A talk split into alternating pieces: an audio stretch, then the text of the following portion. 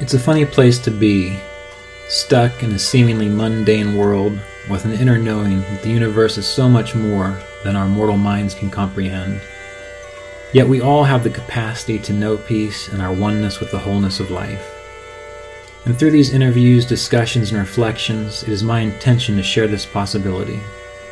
I'm Ryan Kurczak, and this is the Kriya Yoga Podcast.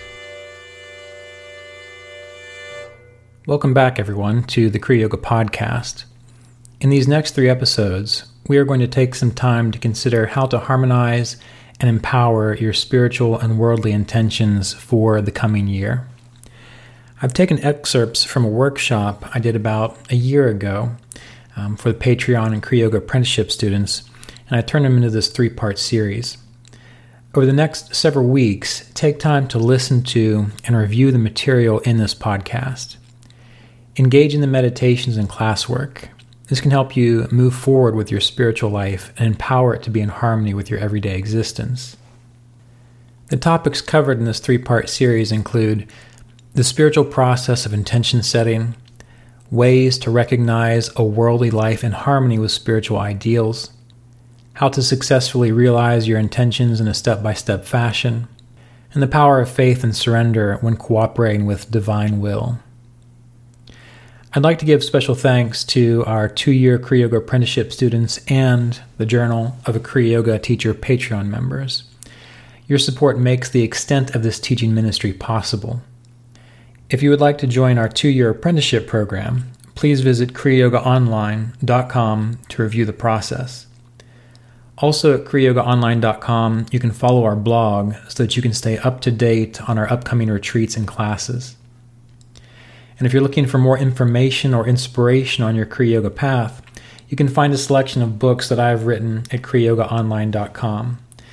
The latest, which is a preparatory guide for Kriya initiates, is now available on Amazon in hardback, an essential guide to Kriya Yoga practice. So without further delay, let's dive right into the first section of three of this podcast series um, dealing with harmonizing and empowering your spiritual and worldly intentions for the new year. Let's get started with the harmonizing and empowering your spiritual and worldly intentions for the new year. Um, this is always a great thing to do as you get into the new year, because what a lot of people don't recognize is that uh, what you think about, how you think about your life, what you do, where you put your energy and your intentions, and how you plan tends to affect what experiences you get in life. Now, we don't want to confuse this with any ideas like creative imagination or magic or uh, being able to control your destiny and your fate, because I don't believe in any of those things. But there is one thing that I have noticed is that we live in a big universe, and there are oftentimes more opportunities than we are aware of. And sometimes simply choosing to go in a different direction or to think differently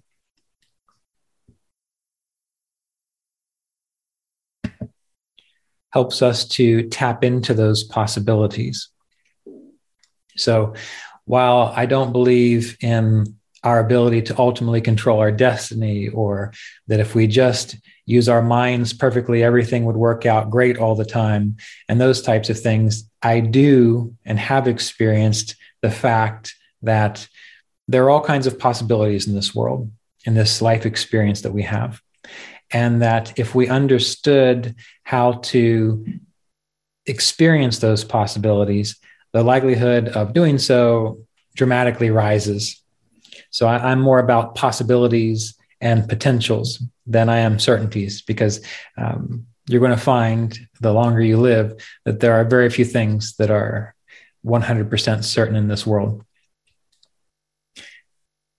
Now, the topic of this discussion um, is harmonizing harmonizing and empowering your spiritual and worldly intentions. Harmonizing and empowering your spiritual and worldly intentions. There's another thing that I don't believe, and that is the fact that there is a separation between spirit and what's going on.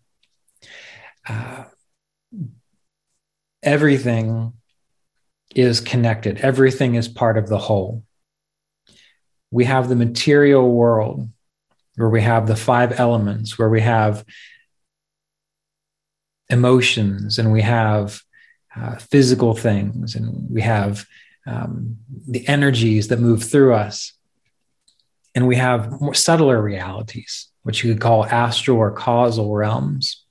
And we have access to those. And in fact, we're, we are always interacting with those. It's just that we are oftentimes less conscious of it. So I don't like to promote the idea that there is a separation between your your experience now and a, a spiritual state or a spiritual reality. In my mind, they are all the same. They are all the same. We just have to learn how to experience the finer realities, to navigate those finer realities, while also learning to do the hard work in this physical reality to make things happen or to allow for other possibilities or opportunities to become present within our experience. So, to harmonize your spiritual and worldly intentions simply means this it means that you are acknowledging that you are a spiritual being, which you are. At, at, the end of the day, you are pure spirit, plain and simple. All this other stuff, your personality, your car, your house, your relationships, all that's going to pass away eventually. It is, it is a, a, um, a expression of a part of your soul nature but that's not what's going to last. It is a part of it, though. Much like when we think about what exists on this earth, the plants and the animals, for example. Well, what are plants and animals really made out of? Where do plants and animals come from? They come from the earth and the sun and the air and the atmosphere. So our bodies our plants, our animals, our experiences are really just temporary holding together of the earth element, of the air element, of the, the fire from the sun. And then, of course, when it's time to pass, the body decomposes and all those elements go back into the earth. The energy goes back into the universe. The breath goes back into the atmosphere. So you see, there is no separation there. It's just part of a process. Now, from a yogic standpoint, and since you all are tuning in either from the Patreon community or the Kriya Yoga Apprenticeship Group, um, or because you're aware of this through the Kriya Yoga online website, you're all here because you have an interest in yoga and Kriya Yoga specifically. So we do have to take a moment to acknowledge uh, the purpose of human life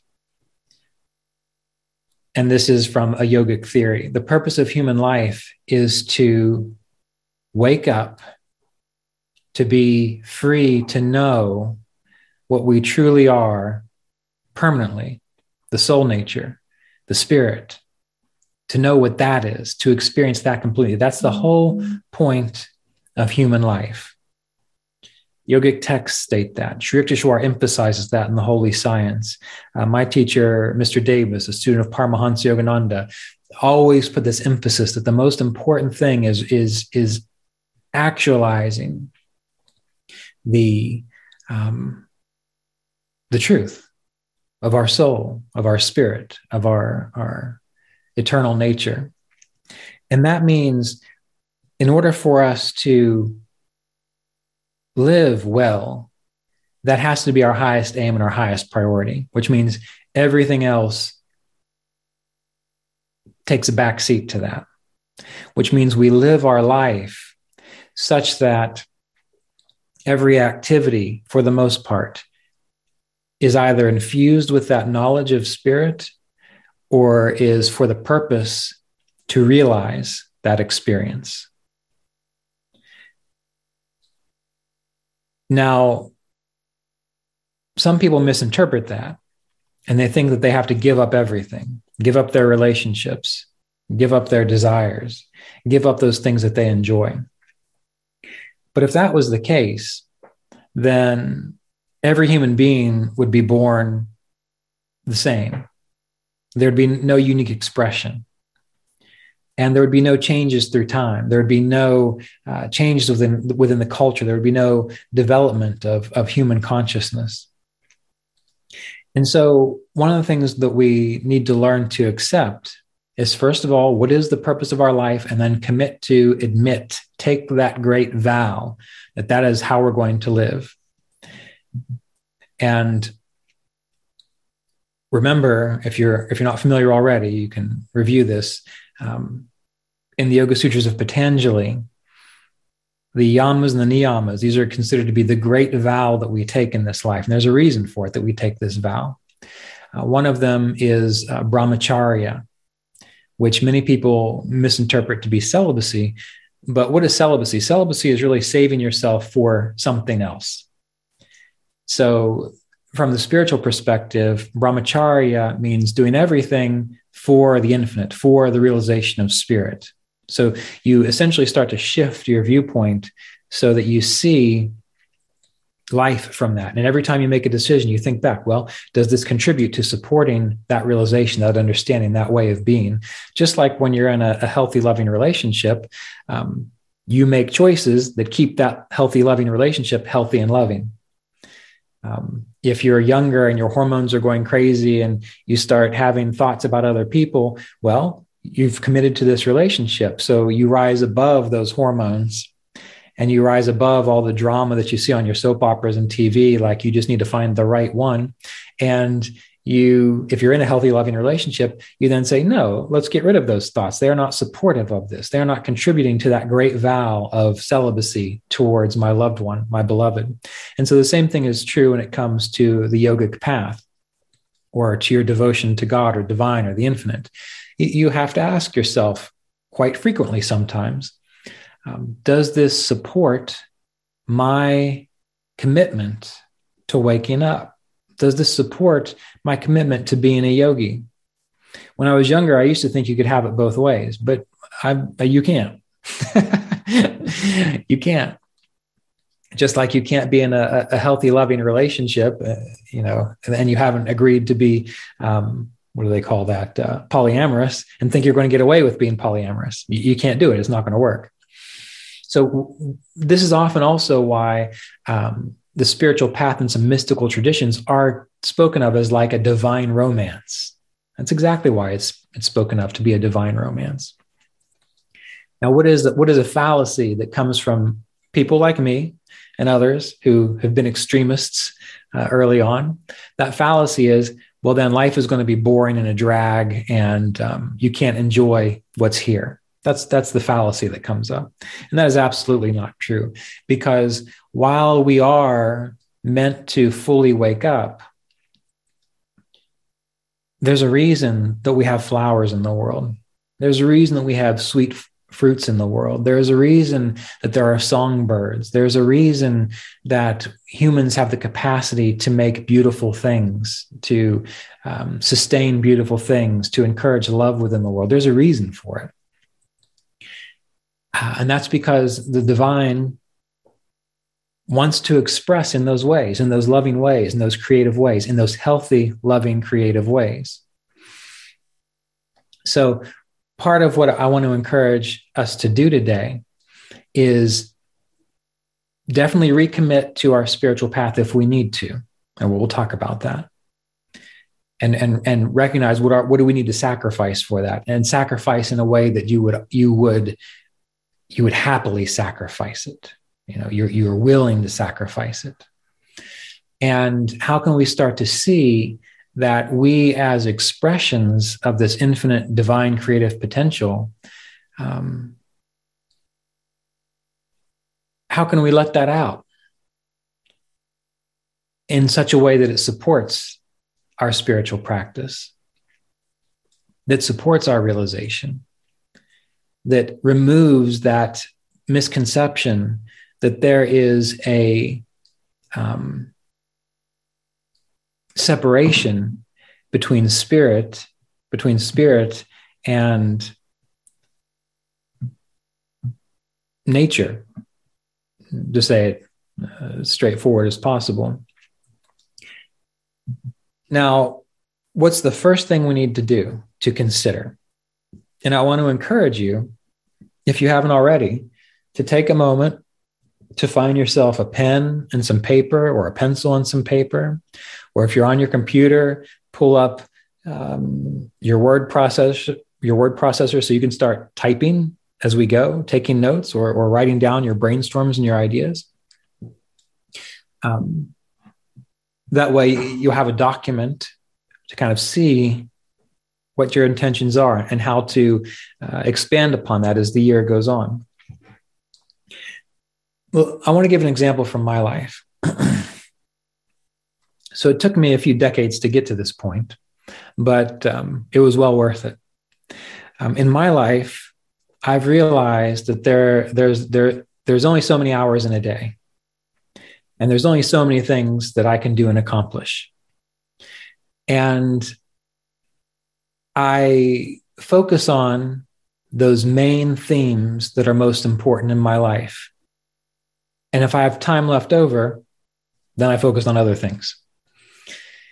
So in, in my own life, and I'm just sharing this as an example, not for you to mimic me, because you, our, our lives are different. We'll have some overlap and some uh, togetherness, but um, my choices and my thoughts are specific to this expression in this world. This is just an example. So, in my life, what are probably the top three things that are most important to me as an expression of this infinite consciousness. The first one is my own spiritual practice, my own spiritual practice, my meditation, my exploration of higher states of consciousness in that meditation, my study of the Yoga Sutras and the Bhagavad Gita, the holy science, um, Ramana Maharshi's talks, uh, that is that is of prime importance to me which means when i'm thinking i'm usually thinking about something like that. When i'm doing something i'm usually doing something related to that. That is my first and prime intention for this life. What is my second intention for this life? My second intention for this life is to be as best as i can uh, a clear and effective representative of this kriya yoga tradition as a teacher of meditation, as a teacher of philosophy. Now, that is my vocation, that is my career. So, if you're taking notes here, ideally you want to have the same goal I do with number one, which is the, the spiritual goal. Number two is your work in the world, your, your career, your vocation. What do you do? And it, it's going to be different for all of us. And there's absolutely nothing wrong with anything that you do, because if it wasn't for the computer technicians that have come around the world, we wouldn't be able to have this conversation. So they are valuable also spiritually speaking, because we are benefiting spiritually from it. The people who invented light bulbs, well, that is important. Why? Because otherwise we would not have lighting. We would not be able, you would not be able to see me, or you would not be able to see others, to read, and so on. So I, I say that just so you recognize that um, when it comes to career, you don't have to make the hard shift to say, well, it must be spiritual. It's all spiritual. It's all spiritual. Some of us just have different roles than others. Um, so, those are my first two priorities, which means that when I make choices throughout the day, um, I tend to make choices that support those things. I tend to avoid choices that don't support those things as clear, straightforward as that. Now, I have a third thing that I'm very interested in. Uh, the third thing that I'm very interested in is music. I love music. I like playing music. I love thinking about music. I love, um, I just love music.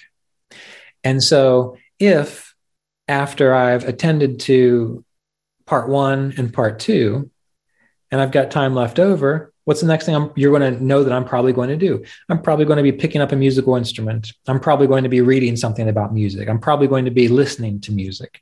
That's what's going to happen. But these other things come first. You see, I, I have it set up in like a hierarchy as well. Now, I also enjoy things like good relationships with people. I also enjoy cooking. I also enjoy gardening. Um, I enjoy going for hikes. I enjoy exercise. I enjoy all these things, and they are priorities in my life. And I do write them all down, but they come a little bit later on. Now, they all support what I've been talking about. How is that? Well, exercising regularly keeps me as healthy as I can be. So I have the energy and the drive and the um, ability to do uh, classes, to write, to meditate well. So those things help, they contribute to it. Um, things like music or hobbies, they also contribute to the well being of the other two things. If you love dance, if you love gardening, if you love music, if you love puzzles, uh, anything that, that, that, has this kind of creative or problem solving or curious capacity, that is developing your brain and your nervous system. There's a reason that. Um, in some cultures, dance is considered sacred. Art is considered sacred. It's really sad in our current uh, uh, in our current era that the arts are not as valued as they need to be because they also contribute to the human organism's capacity to process higher states of consciousness. Walking in nature, walking in the woods does that as well. So there are all these things that can contribute to our greater um, purpose, to our greater understanding. And we have to be willing to accept that and trust that it is also spirit. Um, you know, again, another example from my life. I remember when I was younger and when I discovered Kriya Yoga and Ayurveda and Jyotish astrology and all these things, I became an India file, an India file, a lover of all things Indian, which means now I'm buying the incense, I'm wearing the Rudraksha beads, I, am I'm, I'm thinking you have to speak in Sanskrit, I have to, learn, you know, I, everything had to be Indian. Uh, and it didn't have to be that way. I, I was a musician. I loved rock and roll music. I loved uh, Irish music and these types of things. But now that I'm a yogi, I thought to myself, again, this was when I was younger, well, I can't be playing.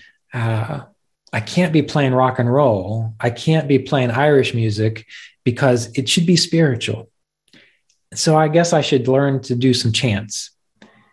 And I got into it. I do like chanting, by the way.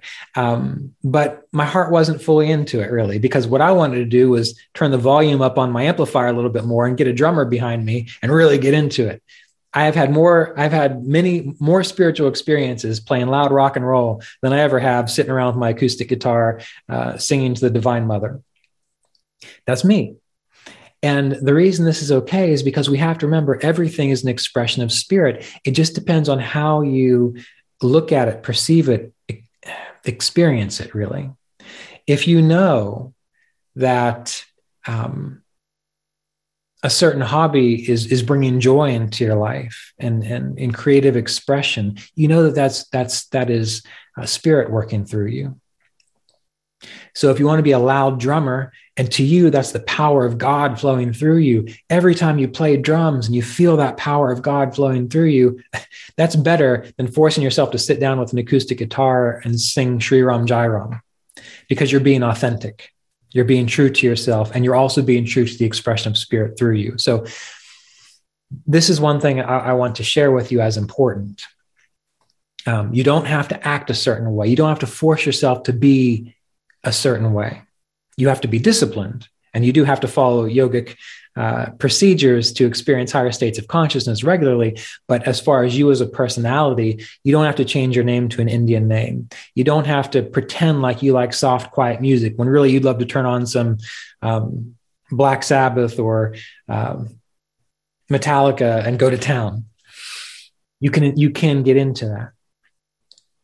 Um, now the danger is you don't want to get distracted by it. So you see, the living the yogic lifestyle in this authentic way does require walking a razor's edge for a lot of people because many people who come to spirituality and meditation and yoga um, they're working some things out psychologically uh, that's common that's why people who go to self-help seminars or things like that oftentimes there's some stuff they have to work through because they want to improve because they want to change because they want self-awareness so we do have to be cautious of um, saying, oh, well, Ryan said I can do all this stuff and it's all God anyway. So what's it matter? Well, I'm not saying that. uh, there has to be a self awareness about it. You don't want to lose yourself in obsessions or addictions, which many of us do in hobbies, um, and say that it's spiritual, so it's okay. We have to remember there has to be a hierarchy of expression there, and you have to know where your daily activities fall within that hierarchy of expression. But ultimately, I really want to encourage you to be as authentically you, an expression of spirit, as is possible, and to be okay with that, to not have to defend it to other people, to not have to describe it to other people, to just be it, to just allow it and accept that. And oftentimes, what you'll find is that then your, your spiritual practice, your meditation becomes so much easier, so much deeper, quicker, because all that energy you were using to hold up a facade or to be what you thought someone wanted you to be, all that energy is free now, which means now there is almost like a little dynamo inside you, which feels clearer, feels more settled. So when you sit to meditate, it's much easier to settle into a clearer state.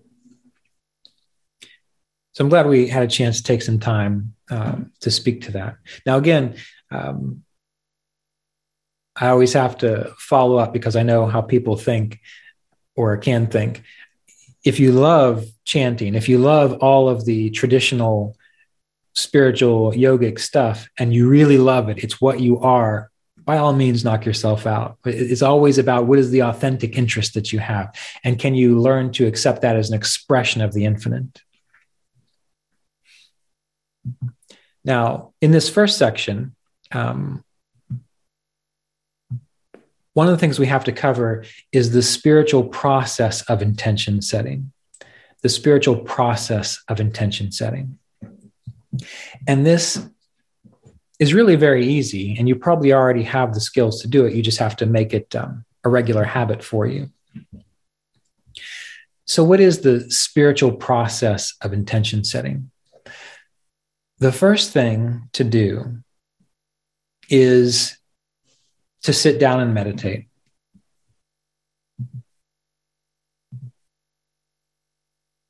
So, what is step one?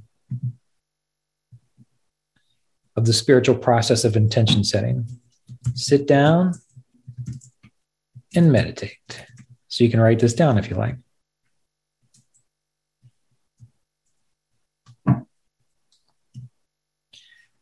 Now, once you once you have sat down and meditated, you have to recognize why. Why are you meditating for this process? Well, the reason you sit down and meditate is because you have to learn to calm the waves of your mind and your emotions. You have to learn to calm the waves of your mind and your emotions because you your your nervous system your body your energetic system is like an antenna that sends you know signals or electricity out into space and uh, accepts electricity and energy into space. It's like an antenna. And if your mind and your emotions are erratic, well, then that, that frequency is erratic. That antenna, the ability to receive and send information is erratic, which is why most people's lives are erratic. That's that's the simple reason why most people's lives are erratic because the frequencies that are going on, it's like one thought says this, another thought says this, an emotion comes up and it makes you feel this way, then a counter emotion comes up and makes it go the opposite way. And so it's just like a big ball of energy, just not really going anywhere, just making static. So the first step is sitting down to meditate for the purpose of calming the mind and the emotions. Now, this is just simply the purpose of yoga Because if you remember the first sutras in the Yoga Sutras, um, yoga, chitta, vritti, nirodha, yoga is the, the calming, the stilling of the fluctuations within the consciousness, the chitta, the mind stuff, however you want to interpret it or translate it. So, anytime we do this, we are practicing yoga. And as you let all that stuff settle down, you become more aware of yourself as eternal, infinite spirit. And as you become aware of yourself as eternal, infinite spirit, your conscious thoughts become like choices. Remember all those opportunities we spoke about? Uh, those possibilities that we spoke about? Well, the more that you are able to get calm, then when you decide to make an intention or to think something or make a choice, there is strength behind it. There's, there's a power behind it.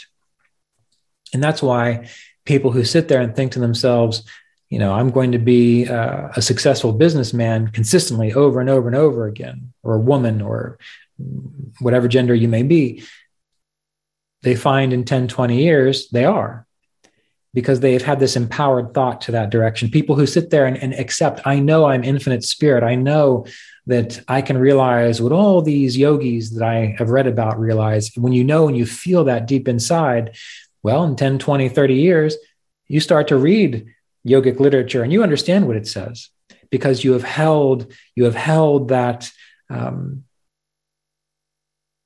that intention that focus from a place of calmness of serenity of stillness. So learning training yourself to become calm and clear and let go of all the distractions is the first step. Let and the key there is letting go of all the distractions. And this brings us back to the idea of the um, the yamas and the niyamas, because what's another important yama or niyama aside from brahmacharya, but non attachment, letting go of attachment.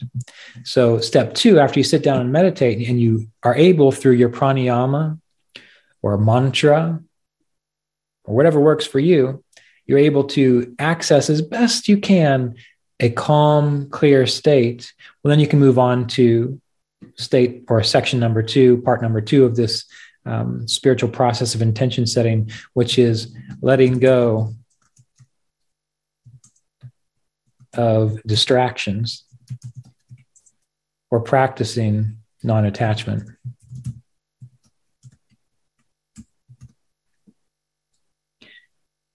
So, what does this look like?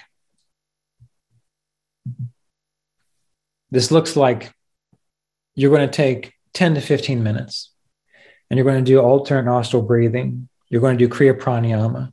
You're going to do mantra, bringing your awareness within. Now, this is not a class on teaching you how to meditate. There are plenty of opportunities for that on my YouTube channel, youtube.com slash Kriya Yoga online, in my books.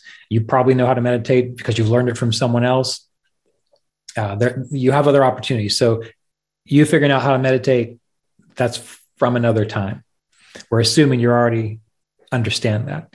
Um, but now, once you've gone through those techniques, what do you have to do? Well, now you have to let go of distractions. And this is where uh, it gets really interesting because many people think, well, I've done my pranayama, I've done my mantra, but my mind is still going. Now, it's not everyone some people they do the pranayama they do the mantra and, and, they do easily sink into to calmness but let's say you're like most people and you do it and you're you're well I'm, I'm still concerned about this. I'm still thinking about that. Well this is where you have to participate because meditation and this process is not a passive process. Just like anyone who's accomplished anything in life hasn't typically done it passively. Sure sometimes dumb luck comes along but most people who are accomplished are accomplished for a reason. Um, i recently saw a post from one of my musician friends that said i forget who the um, the, the violinist they were talking about but this person is a accomplished professional top of their uh, top of their skill set violinist do you want to be like this type this violinist oh well all you have to do is commit five hours a day to practicing diligently and with attention um, learn all these suites and all these partitas and all this. And in 20 years, you will be just as good as this violinist. And that's how it works. This is how this works too. So the amount of time and energy we put into it will, will demonstrate how well we, we pull it off. So now you've meditated. Now you have to let go of distractions. How do you do it? You have to find a way that works for you. Um, I remember a story that Mr. Davis always used to teach or tell during um, times on retreat. He said there was this student who uh, wanted to learn meditation. And he would go to the guru and he would always say, Please, please initiate me into a mantra. Please give me the sacred mantra. And the guru would always wave him away and say, You're not ready. You know, get out of here, go back to work. And this student would pester this guru consistently and on and on until finally years went by and the guru was exasperated. he said, Fine, you want me to initiate you into a mantra? Show up at the temple tomorrow at 6 a.m. and I will initiate you into the mantra. And the student is so thrilled, so happy because his persistence has finally paid off. He's finally proven to God that he, he is ready. And so the guru has accepted him. And um, he stays up all night because he doesn't want to miss the time. He doesn't want to oversleep. And it's 5 a.m. And he thinks to himself, Did the guru say 5 a.m. or 6 a.m.? Well, I, I, better go to the temple because I don't want to be late. So he gets there at 5:15 and the guru is nowhere to be found. He thinks, Oh, maybe did I miss it? I don't know what's going on. So he goes to the guru's house. And this is the days when gurus have servants and whatnot. And he knocks on the door and it's 5:30 and the, the servant opens the door and says, Yes, can I help you? And the student says, uh, let me in. I need to see Guruji. He's supposed to initiate me into a mantra. He says, Guruji's in the bathroom getting ready. He says, go away. And um, the student says, out of my way, woman. And he, he, he bursts into the door and runs to the bathroom and he says, Guruji, Guruji, I'm here to, to get my mantra. And Guruji's washing his face and he looks over and says, Get out, get out before I smack you upside the head. And the student says, Oh, thank you, Guruji. And he bows and he walks away. And the guru goes to the temple at 6 a.m. and the student doesn't show up. Months go by. He doesn't hear from the student. And one day he's walking down the street and he sees the student. The student is serene and just looks as though he has been touched by God. And uh, the guru says, Why didn't you show up at the, the appointed time? Uh, the student says, Oh, well, you gave me the mantra. He says, Gave you the mantra? He says, What do you mean? He says, Yes. Every time a thought comes into my mind, I say, Get out, get out before I smack you upside the head again. And by doing that, he attained inner stillness and clarity. So that's one way you can do it. Um, how do I do it? Well, I take stock of what's going on in my mind. What am I thinking about? I look at it just so I know. So I'm conscious of it. So I bring it into awareness. I don't fight it. Okay, well, I'm thinking about this. I'm thinking about that class I have to teach. I'm thinking about that bill I have to pay. I'm thinking about, am I going to get that refund that I, uh, I'm supposed to be getting? Um, is my garden going to grow? Uh, do I need to change the tires on my car? Just examples, these things come up. Well, I look at them all. Once I get a general idea of what they are, I just start saying, no, stop, not now no, stop, not now, because I know that those things aren't important. There's nothing I can do about my tires right now. There's nothing I can do about whether my tomato plants are growing. There's nothing I can do about whether I'm going to get that refund. There's nothing I can do about that class right now because the time I'm in is meditation. So I have found that myself personally, when I look at them, I see them, and I just say, can't do anything about it, get out. Now, that took some practice. It didn't happen immediately. It took a lot of work to trust that I could just say, no, not right now. But in time, I gained the skill to be able to do that. Other things that help me and have helped others is when there are a lot of distracting thoughts, I do more deep pranayama. I, I, I do it more vigorously.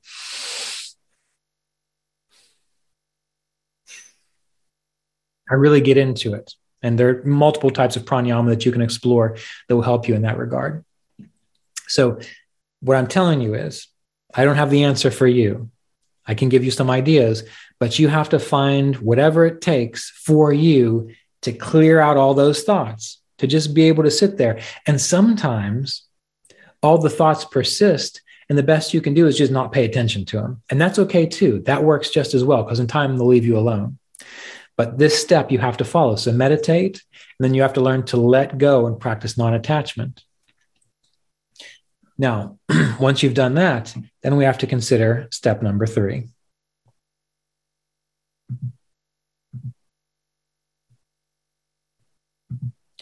So, step number three in the spiritual process of intention setting. What do you do now? Well, now, what you have to do is be curious about the intention that you want to set. So be curious about the intention. Be curious about the intention. And what does that look like? okay. Well, let's say that this year uh, I want to lead uh, two to three in person retreats for all those students who want to go to retreats what do I have to do? I've meditated, I'm calm, I've let go of uh, expectations and um, attachments. And so now I'm just curious, well, what would it be like if if I could do that? What would what would it be like? And in my mind, I start to imagine it. I start to see a room full of people learning eagerly. I start to see people meditating deeply. All right, I get that. That's a very broad experience. Well, I got to be a little more curious. Well, how can that happen? Well, now I have to find some retreat centers that I need to contact. So my mind goes to, all right, what potential retreat centers are there? And then, then it'll go to uh, signing contracts to reserve rooms. And then it'll go to um, sending out announcements to people so they know that it's happening. To it, it goes on. So I'm curious about what would be required. What would it be like if I was going to actually accomplish that? and i try in that in that experience to be as broad at first but then down to the details and to be okay with the details so for example if uh, i had the intention of um, hosting uh, two to three retreats a year and in my mind i can see people showing up and i can see uh, people deep in meditation and i can feel myself being there enjoying it with them, participate in this with them. But then I start to go to finding retreat centers or you know uh, doing the, the the secretarial work to send out emails and to communicate and go visit retreat centers. And when i start getting to those like little nitty gritty details and i start like shrinking a little inside like oh well i don't want to do that. I don't want to have to you know open up a bank account to to to hold money for the deposit. And i don't want to have to um, let people know by creating flyers or sending out um, newsletters. If i if i start getting into the nitty gritty details and i start kind of crumbling inside well i know right there i got to work on that. So i start being curious okay what would it be like just to do that? Just freely do it because that is required to make this bigger picture thing happen. And so uh, when you're when you're being curious, you start big, you start big, and then you also start contemplating well, what actually is required, the little puzzle pieces need to go together to make that happen. Now, it may be that during this part of the process, you recognize you don't have all the puzzle pieces, which means you don't actually know how to make that bigger picture thing happen. So that means that after you're done with this process as we get through it, well, now you're going to have to start doing some research in, in the, the physical world, how to make it work. Who do I need to talk to? Who's done this before? So part of part of part of intention setting is not just visualizing and feeling good about it. It's also recognizing you're going to have to do some some legwork with it too. Now, this can be applicable not just to things like that. For me, I use it uh, for health related things. I use it for creative things. Um, for health related things, you know, I've had a few health issues um, over the last few years, and how did I approach this kind of process? Well, I decided uh, that I was going to sit down and imagine one one example in particular, which is just a, a stupid thing that I kind of did to myself.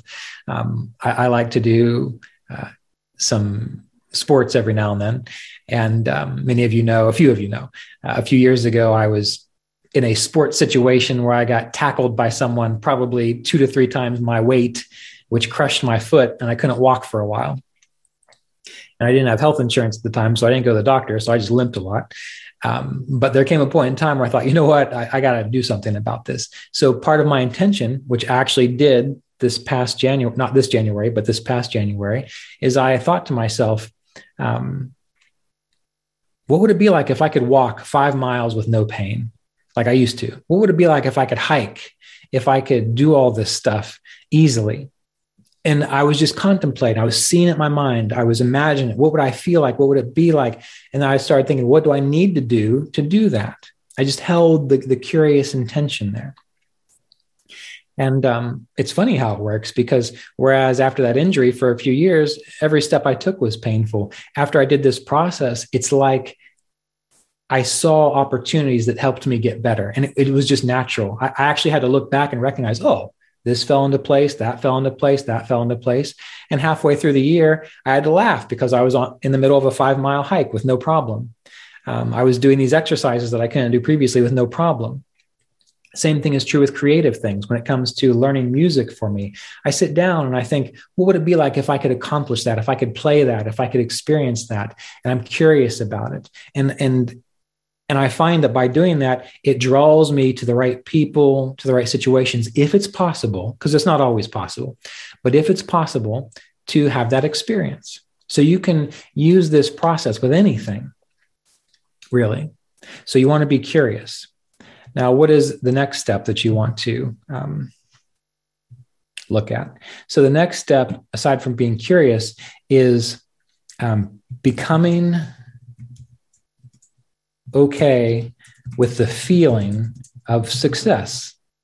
Becoming okay with the feeling of success. And because you're going to find this, well, some of you are going to find this to be the case. It's common uh, with humans, as far as I know. Um, let's see, I don't want to share. Did I stop sharing? Okay, hopefully I did. Um, you want to be okay with a feeling of success because how many of you, when you think about your intentions and you, something you really want to do, and you're you've you've meditated, you've been curious about it, but you almost feel guilty about having it happen. And who knows why and we're not going to get into all those reasons. Talk to your psychologist about that because there's if, if there's a reason a human probably has it. Um, we're not going to get caught up in the reasons. But you might feel guilty about achieving it. You might feel um, that it's not possible that you don't have the capacity that it's not right. Who knows? It can all kinds of things. So what you have to do is imagine what it would be like if you were successful, if it already happened, and then notice all those little things that to me, they almost feel like little dangling uh, drains, like they're just draining you of energy from it. And you have to say, all right, yeah, maybe I feel guilty about being successful in that way when there's so much suffering in the world. Maybe I feel guilty about being more spiritually aware when half the people I know can't understand the first paragraph of the Bhagavad Gita. Maybe I feel it goes on and on. But you have to acknowledge that and just decide it's okay. I'm going to feel good about it. I'm going to feel strong that this is possible. This is almost feel happy about it like jubilant uh, um, joyous about yeah i pulled that off and the way i relate to that is um, when you have accomplished something that was tough and you looked back and you're like that was great you know i feel so good that i, I actually did that know, meditating for 30 days straight, um, eating right for a period of time, doing an exercise, running a race. You, you got to find something to challenge yourself. And that might be your first step is learning to challenge yourself. But remember that sense of accomplishment. And as you move into this process of intention setting, after you're curious, start imagining, feeling, yeah, I'm so glad I did that. I'm so glad it was possible. And at this point, you're not caught up in the nitty gritty details. You know, you're not caught up in if you're trying to accomplish something musically about all the scales you have to learn or the hours of practice it takes. You're just focused on the the uh, the end feeling, the end experience of it, the end feeling or the end experience of it. Um, and you're feeling okay about it.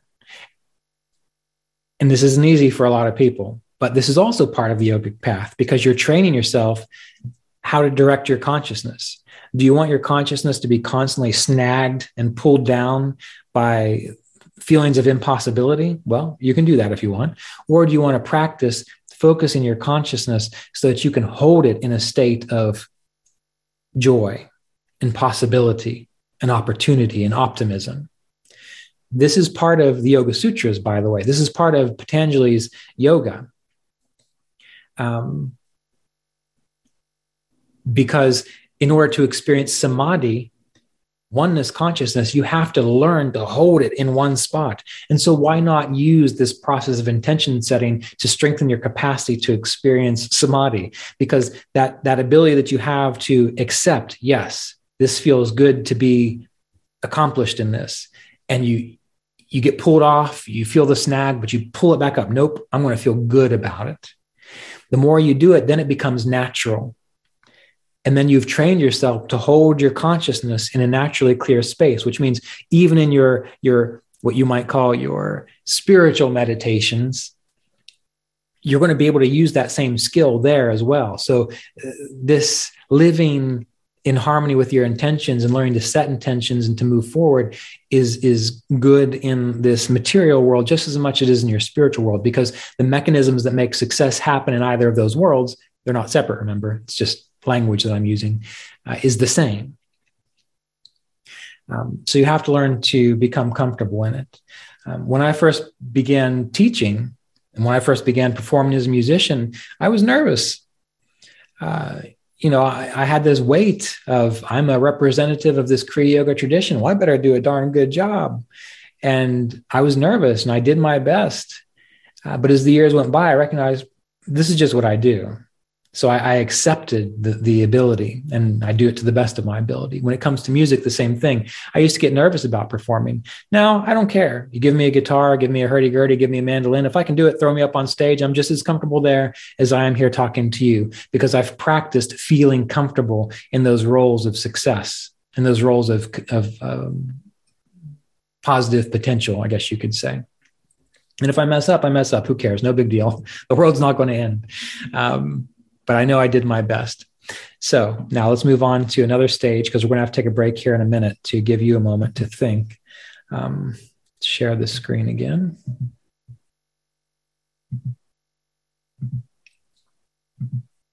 So we've talked about first sitting down, meditating. Two, letting go of distractions, practicing non attachment. Three, being curious uh, about the intention. And four, becoming okay with the feeling of success. So now what do you do? Now you plan, plan and brainstorm. Now is the time that you definitely get out your piece of paper or your Word document here and you you decide this is my intention. This is what I, I, want to experience. And you write it down. And underneath that you start anything that comes to mind that you might possibly need to do um, to be successful. So now you start writing, okay, uh, I want to get in better shape. I want to eat better. All right, well, now I need to research um, what's, a, what's a healthy diet? Or based on my uh, level of fitness right now, what would be a good what would be good practices to start at walking a mile maybe or um, lifting five pound weights a couple times a day. You have to start doing the research and writing down all the ideas that, that could possibly contribute to success in this situation. And then once you have uh, your brainstorm done, then what you need to do is the final step in this process take action. And what I do when it comes to an intention that I've set is I usually, at the beginning of the year, I don't go nuts and write like 20 intentions. I usually write maybe three or four, three or four intentions. Oftentimes, one will relate to improving uh, my physical or mental well being in a certain way.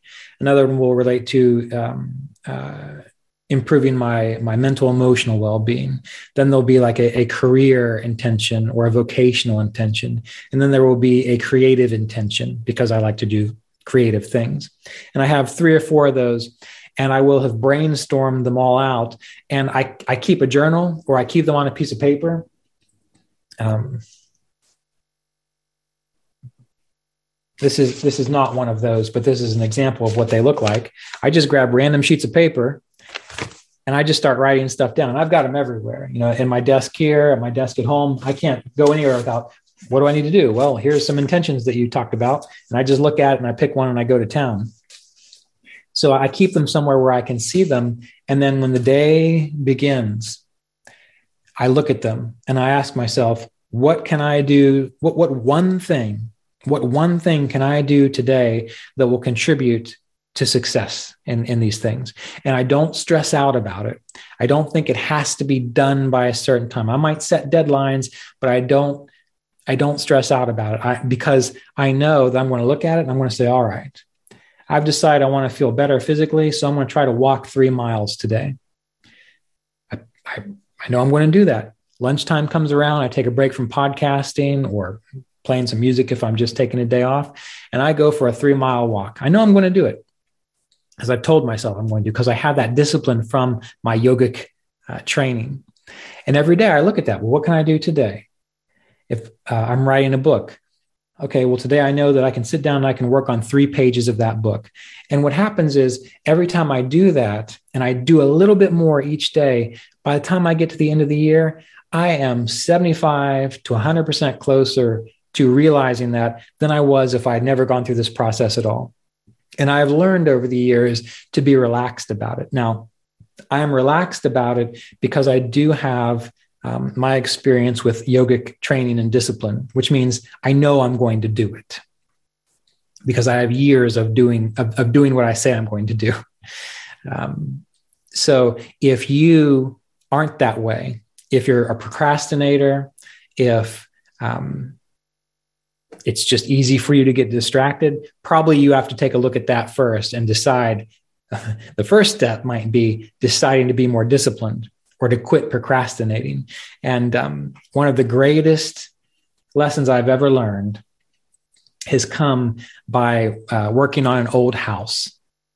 Um, I don't know anything about woodwork or electrical or wiring or plumbing. I'm, I'm better with cars. Uh, I'm not even that good with cars, but I don't know anything about fixing drywall or replacing sinks.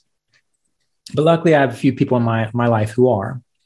And um, living in an old house now, there's a lot that needs done. so when I'm not doing podcasts or planning, many times I'm fixing a chimney or up on a roof or um, trying to clear some brush because it needs done. But one of the greatest experiences I had was having an old house to work on because there was all this stuff that was overwhelming to me even after my years of, of discipline and doing what I say I'm going to be doing, this was a whole other genre of experience.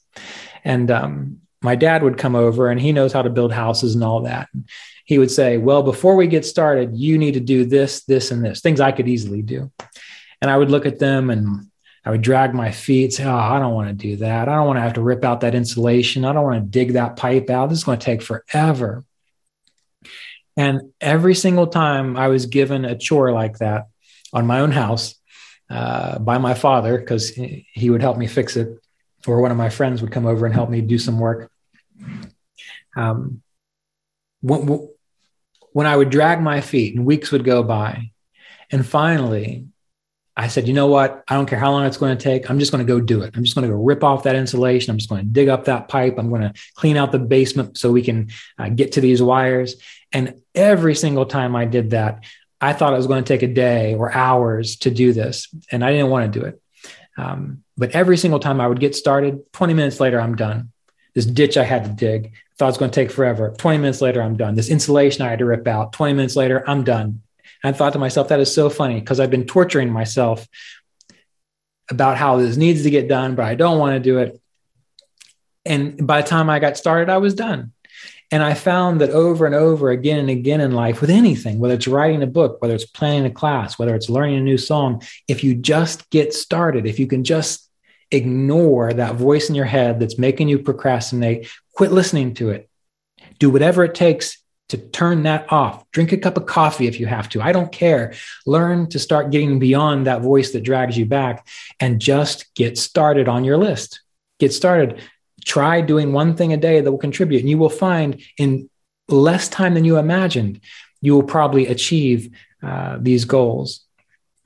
Now, remember, I want to encourage you to choose things which are enhancing to your life. If you barely have enough money to pay your bills um, and uh, you want to go travel Europe, okay, you can try. But what I would probably recommend doing is taking care of the resource management first.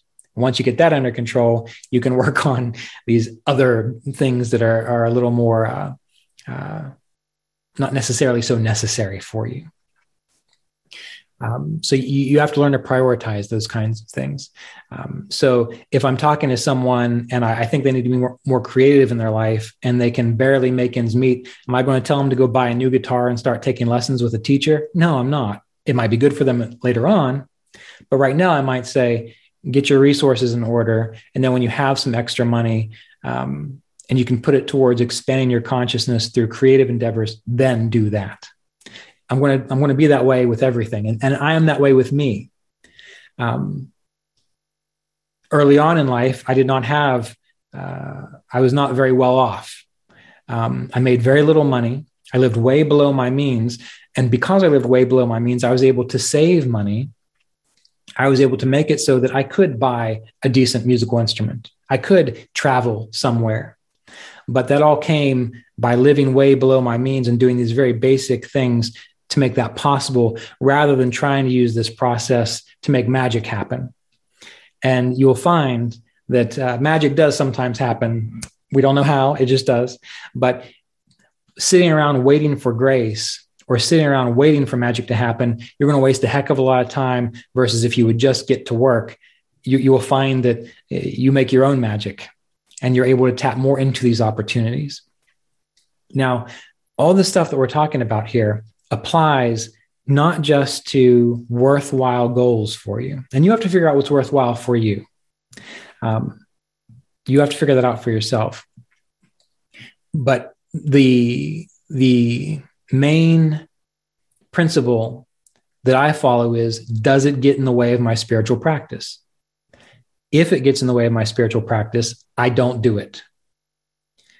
If it does not get in the way of my spiritual practice, I'm okay with it. Now, that also indicates that there might come a time when your spiritual practice is so strong that nothing gets in the way of it.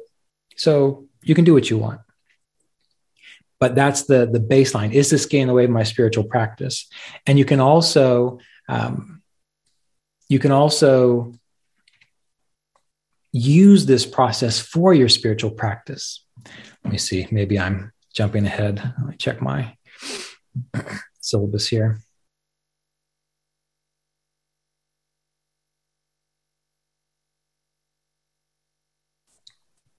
We're not jumping ahead. So we'll go a little bit further, then we'll take a, a break so you can get some tea or stretch or um, refresh yourself however you need to.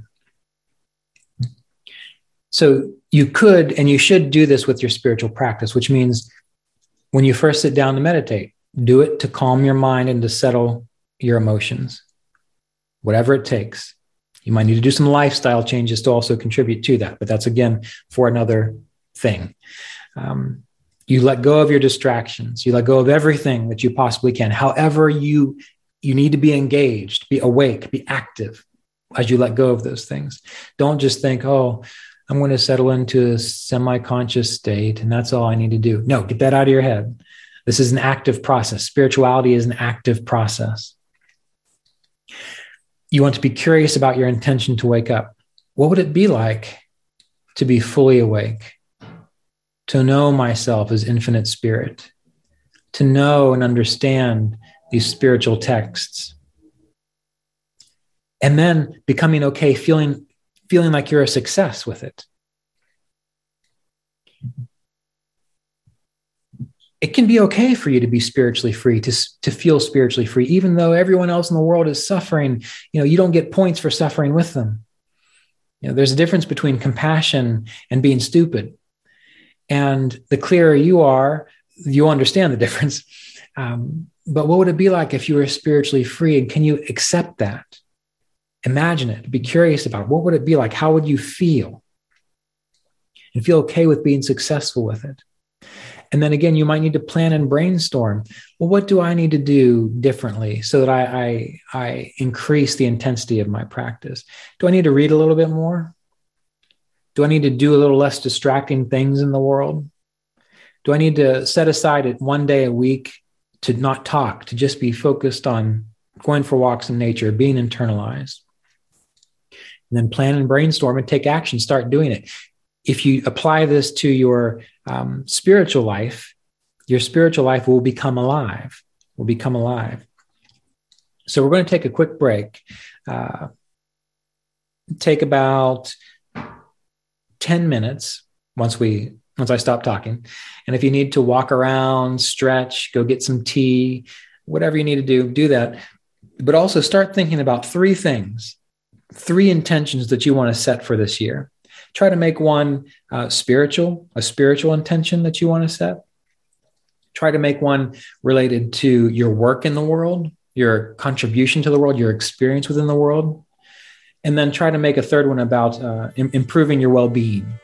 So let's set three intentions one spiritual, one about your work in the world, and one about your well being. And after you get your tea and after you do your stretching, I write these things down so you'll have them in front of you. So we'll take a quick break and we'll be back in about 10 minutes.